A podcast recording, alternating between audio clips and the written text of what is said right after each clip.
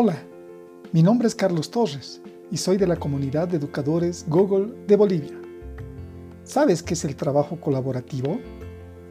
Es la metodología de enseñanza y aprendizaje que se incrementa cuando se desarrollan destrezas cooperativas. Recuerda que la unión hace la fuerza. La educación en este momento requiere del trabajo en grupo y en las actividades de enseñanza-aprendizaje.